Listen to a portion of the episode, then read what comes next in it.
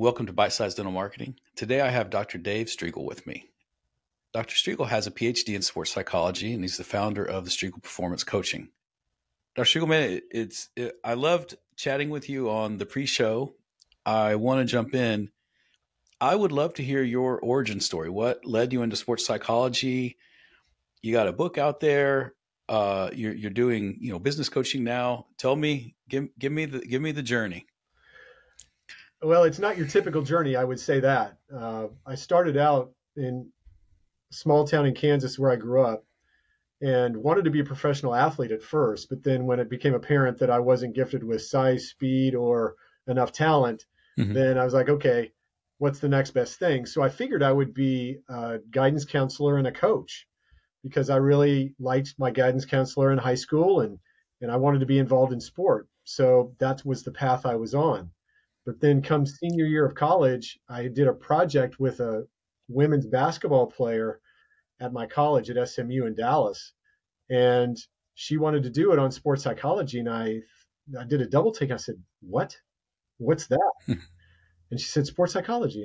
And then right then, I didn't even know you to know what it was. I said, "That's it. That's what I'm going to do." And so I took did the fastest research, and this is I'm dating myself a little bit. This was pre-internet, so mm-hmm. I did the fastest research I could on where the grad schools were, and I ended up at the University of Virginia in Charlottesville, got my master's and PhD, and from then on have been really been invested in helping people perform under pressure. Started in sport, very quickly realized that the concepts and principles that apply to athletes and coaches mm-hmm. apply to everybody else who wants to be good at what they do and so that's that I made that transition. Gosh, 25 years ago, uh, and have been interested in in all different types of performance environments. But probably 15 years ago, connected with an old friend of mine who was in San Diego and had a business with his dad catering to dentists on the financial aspects of profitability and, and then taking that money and making sure they save it for retirement. And uh, he and I got to talking, and he said, you know, the kind of work you do with executives and, and athletes could really help my clients because we outline these great plans for them to implement in their practices, and they don't do them. And so then that was my entree into dentistry, and I've been immersed there ever since, and absolutely love it. That's great. Now I have to ask you the question. Uh, we were talking about a little on the pre-show. If you look at the coaches out there in professional sports, who sticks out as the guys who just they had it figured out? Well, that was a great question that we were talking about, and, and even since we we spoke, my brain keeps working on it, like ah, you know, mm-hmm. I should have said so and so or something like that. But but the ones I mentioned were John Wooden and Phil Jackson, and they just happen to be in basketball. But the reason I I gravitate toward them, and and you could even say more present day, a guy like Steve Kerr or Dawn Staley, these happen to be all basketball coaches because they're easily observed and mm-hmm, you tend mm-hmm. to hear a lot about them. There's more dialogue back and forth in the in basketball than a lot of other sports. I think I think basketball is culturally more open to what goes on behind the scenes and such. Yeah. Agreed. Yeah. So we have more access. And mm-hmm. what I like about all those coaches is they approach the whole person. And they really want the whole person to thrive in whatever the role is that they're filling in their practice or in their team or their university or their organization. And that's the approach that I have taken to the work I do in organizations and dental practices, et cetera, is I really focus on the, the whole practice and the whole and, and each person in it. Mm-hmm. Because mm-hmm. any business is just the sum of the individual people in it. Right. And, and we have all kinds of examples of it's especially in sports where you have teams that weren't talented by the empirical measure of talent, but yet together they achieved great things. Mm-hmm, mm-hmm. And I absolutely have always been team oriented, so that's what I gravitate toward. Yeah, and uh, Andre and I grew up in software development as in in the early years of our relationship and things, and we saw the same thing. I mean, you know, you'd have an incredibly talented developer but the team could not accomplish great things. But you would have another team that all got philosophically on the same level and and you know again not to get technical but on test pattern development and, or whatever yep. it may be on their philosophy uh-huh. and they made it their own and and they made it part of their identity and that team went on to outpunch what what should have been their weight and they they took on more complex projects and got it done and like I think the real measure of a leader is finding a way to get the the the holistic team to improve their their the overall performance and not you know putting people in a position to succeed is I think a really underrated tool. And well, that's an that, interesting point, and it's and the first step I think is to put them in a position to succeed. And the thing that I also find some leaders struggle with is getting out of the way and letting mm. them succeed. So it's one thing to put them in the spot, so at the free throw line or whatever, but then you've got to actually shut up and let them do it. No, that's and, a great point. And risk failure. Now, I have a question. Have there was a Harvard study around uh, it was an old 70s 80s era study and it talked about the monkey who owns the monkey the monkey being the project uh-huh. and it, and it talked about this concept of if you're the type of manager who has the team run everything by you, me coming and saying, "Hey, you know, what do you think of this?" I'm I'm actually like, and I have to now wait for your feedback. Yep. I'm I'm actually abdicating responsibility of the project because now I can't move forward unless you do it, and now it's your monkey to feed and care for and take care of. I just have to wait for you to do to do the work. Where you know, and, and they talked a lot about ownership of projects and how yeah. management gets in the way.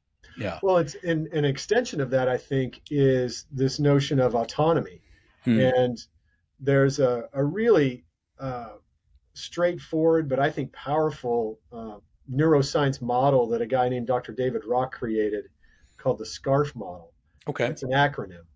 And it stands for status, certainty, autonomy, relatedness, and fairness. Mm-hmm. And those five aspects are what often trigger the threat response in the workplace. So if someone's underperforming or re, or behaving in a way that's just not like them, chances are their brain is being triggered in some way by one of those five things.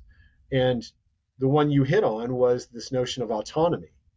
And our brains thrive on having control over our environment. Mm. They also thrive on certainty, but it's a fine line you know, certainty is not too far from micromanaging. So right. you have to provide clear expectations, but then let them do it. So it's the distinction between the outcome versus the process. Hmm. The outcome, let's say in dental practice terms, the outcome the owner or the dentist has to set. What is the goal? What are we striving for? Okay the process is where there's a lot more leeway. It's the equivalent of saying you're going to drive from San Diego to New York. Mm-hmm. There are a million different paths you can take. But as long as you're clear with your expectations, you have to be there by a certain day, you have to be prepared to do X, Y, and Z, and the car has to be in one piece. Mm-hmm. So then if that's the expectation, then you can take, you know, turn it over to the team member and say, get to New York on time. Gotcha. Just keep me updated if you get lost. Right. Now, that SCARF model, status, certainty, autonomy, relatedness, and fairness that you mentioned, walk me through how I would apply those in, say, executing a daily huddle. Like, let, us say I had a daily huddle, I wanted it done, I wanted to. I wanted to review all the patients in, uh, you know, that are coming in for the day, what they're having done, make sure my team's on the same page. How would I apply that scarf model to something like a daily huddle, making and, and make it where I'm not the guy who has to, you know, be there every day to make sure it happens? Well, it depends on what role you play. So if you if you are the doctor, mm-hmm. so you are at the huddle every day. So, mm-hmm. but you may not be the one in charge of it. So right there is you have demonstrated autonomy to one of the team members. Could be an office manager, could be some other leader, in the practice, or you could rotate. You know, there are practices mm-hmm. that rotate the responsibility for leading the huddle. But there's autonomy in terms of establishing expectations of what the huddle agenda is going to be. So you have to be clear on what your expectation is that is covered. and then what the outcome is at the end. So I like for doctors to start with the end in mind with their huddle.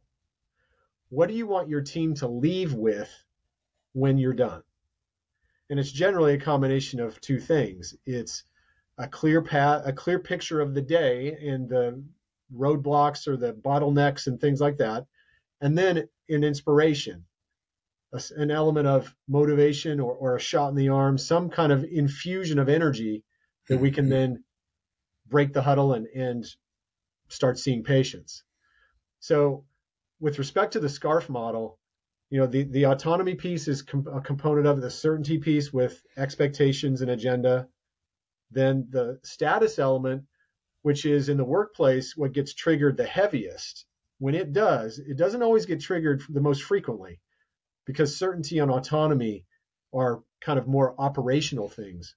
Mm-hmm, but if mm-hmm. someone's status is questioned, they're going to be gone for a while, meaning they're right.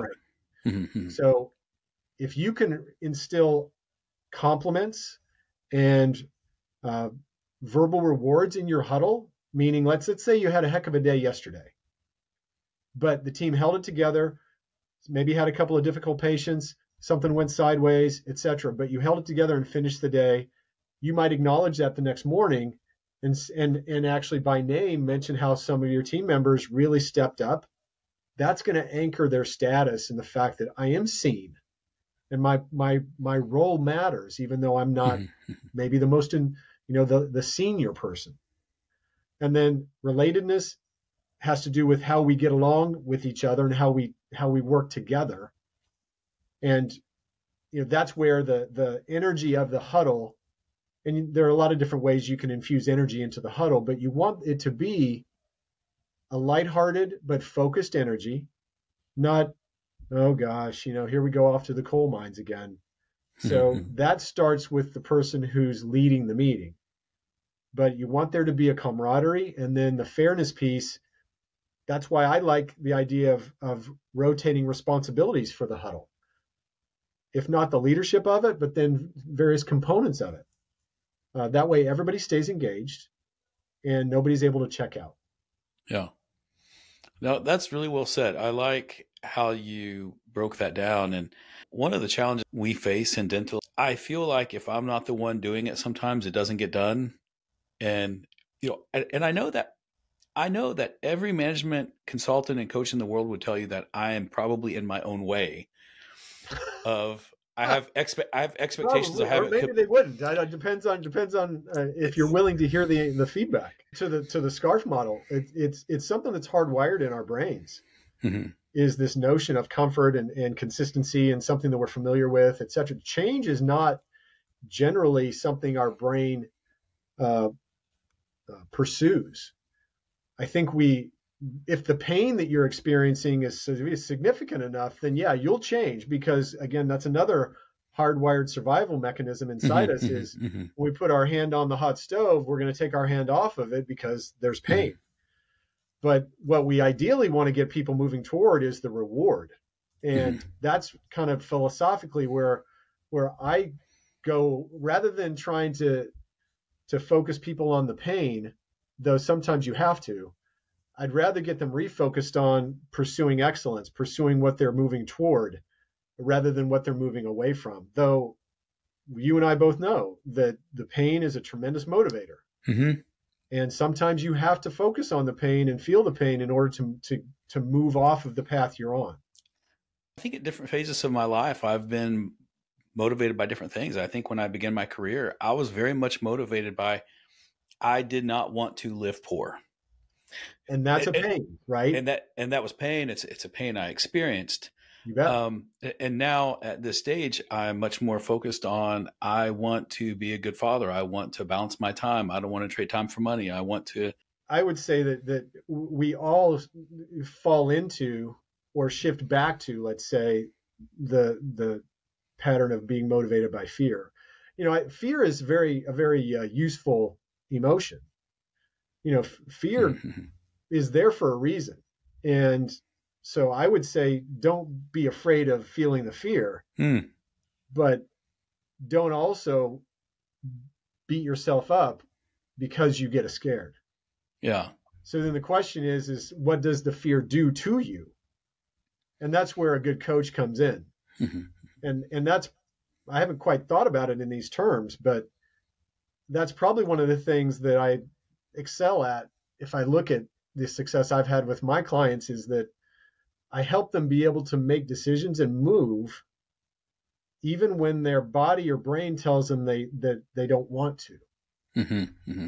But because of you know the, the either the business metrics or the people metrics or just look, you want a different result, you're going to have to do something different. Right. Yeah, I know it's scary because we don't know how it's going to play out. But if you're clear on what the outcome is you want, which is different than what it is today, then you know, in some in some respects, you know, I'll pull you along mm-hmm, or I'll mm-hmm. push you from behind. I can't do it for you, but I will be there to pick you up if you need to be picked up or kick you in the butt if you need to be kicked in the butt, but you've got to do it. Yeah. What's the saying? If, if you think, uh, if you think change is hard, wait, wait until you get the bill for regret. Oh, that's a great one. Yeah. I love that one. Yeah. Well, gosh, this has been amazing. Uh, how how would someone get in touch with you? I mean, I, I know you have your you know Striegel Performance Coaching website. Uh, yeah. You know, you, you have the Take Your Shot book out there. I, I'd I'd love to dig into next time, but what's the best way to get in touch with you? And and you know, give me a give me a rundown of what kind of clients you enjoy working with. Like, what's your ideal client, and how would they get in touch with you? Okay. Well, my ideal client is really someone who is interested in pursuing excellence in their business, in their mm-hmm, practice. Mm-hmm. And it doesn't really matter the size because the principles apply really in you know whether it's a one doctor with you know four or five team members or, or you know small practice versus a larger practice partners etc it's they're just different la- layers of people that need to perform with clear expectations etc so it's really a, a, more of a philosophy I'm looking for in my clients who gotcha. They want to pursue excellence in their way, not in my definition, in their definition. That's and that's a key distinction here. Is it's not me telling them what they should be pursuing excellence toward or what that definition is. It's what they def- decide it is. The second part to that is that they're coachable. Is that it's not going to be mm-hmm. them telling me what they're willing to do, them them telling me what you know, how whatever I'm suggesting is wrong. I don't mind them telling me I disagree, but they need to be coachable. And, you know, when you've been, if you've been in sports at all, you know what I mean by whether someone's coachable or not, because you've seen both sides. Mm-hmm, mm-hmm. And then the best way to get in touch with me is, is through my website. Uh, there's a, a, an icon there you can click on to request uh, information or, or to submit that goes to me that uh, that I get, and then I'll reach out to you, and we'll set up a time for us to have, you know, some type of virtual cup of coffee. And that's generally how I start with any inquiry. Is let's just get on a Zoom call or a video call and and tell me your story. What do you what do you look what are you after? And uh, and if and if the you know the things match with what you're trying to to pursue and, and achieve with how I go about doing that, then you know, it could lead to, to one of several different levels of engagement that I mm-hmm. that I apply to my clients. Yes. Dr. Striegel, thank you so much for your time. I love talking sports and I love talking business and philosophy. Um, Dr. Dave Striegel, thanks again. And that was your bite of dental marketing.